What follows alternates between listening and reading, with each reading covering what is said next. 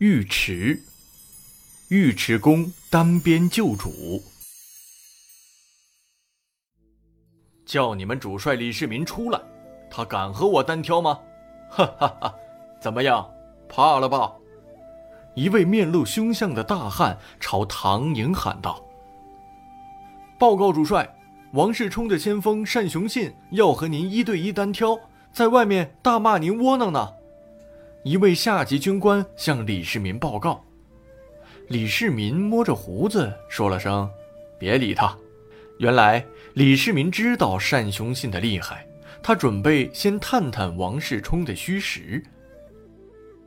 第二天，李世民去查看王世充的军营。单雄信得到消息后，立即带领士兵偷偷包围上来。只一个回合，李世民的手下段智贤就受了重伤，他强忍疼痛，调转马头往回跑。单雄信本来就不畏杀他，于是大叫一声：“李世民，你往哪里走？”便直朝李世民冲来。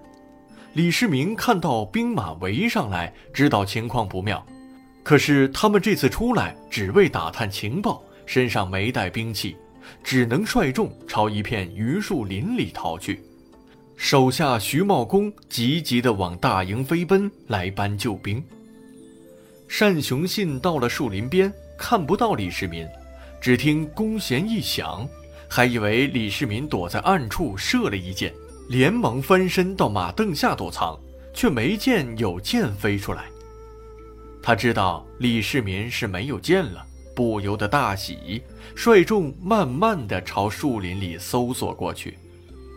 就在这万分紧急的时刻，远处传来一声霹雳似的大喝：“单雄信，不准伤害我的主公！”原来徐茂公在半路上看到尉迟恭正在洗刷乌驹马，就叫他先抵挡一阵，自己回营搬救兵去了。单雄信回头看了一眼，心想哪里来个卖炭的？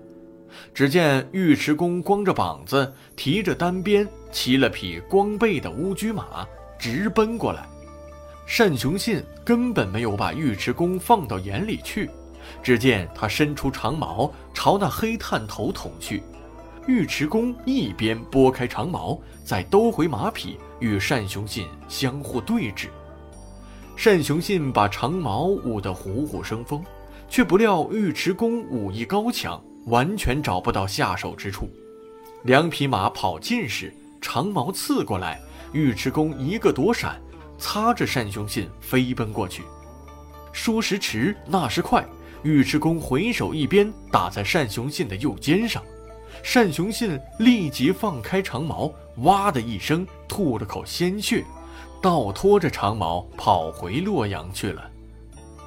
李世民从树林里跑出来，连声叫好。这时候徐茂公搬了大批人马赶了来，李世民对他们说了尉迟恭单边斗单雄信的经过，全营上下一片赞叹声。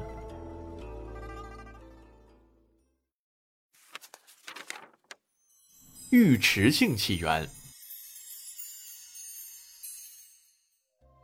一，鲜卑族中有一支尉迟部落，后来尉迟部落随孝文帝进入中原，被命以族名尉迟为姓。二，宇文泰建立西魏，要求所属汉官及其家人改用鲜卑姓。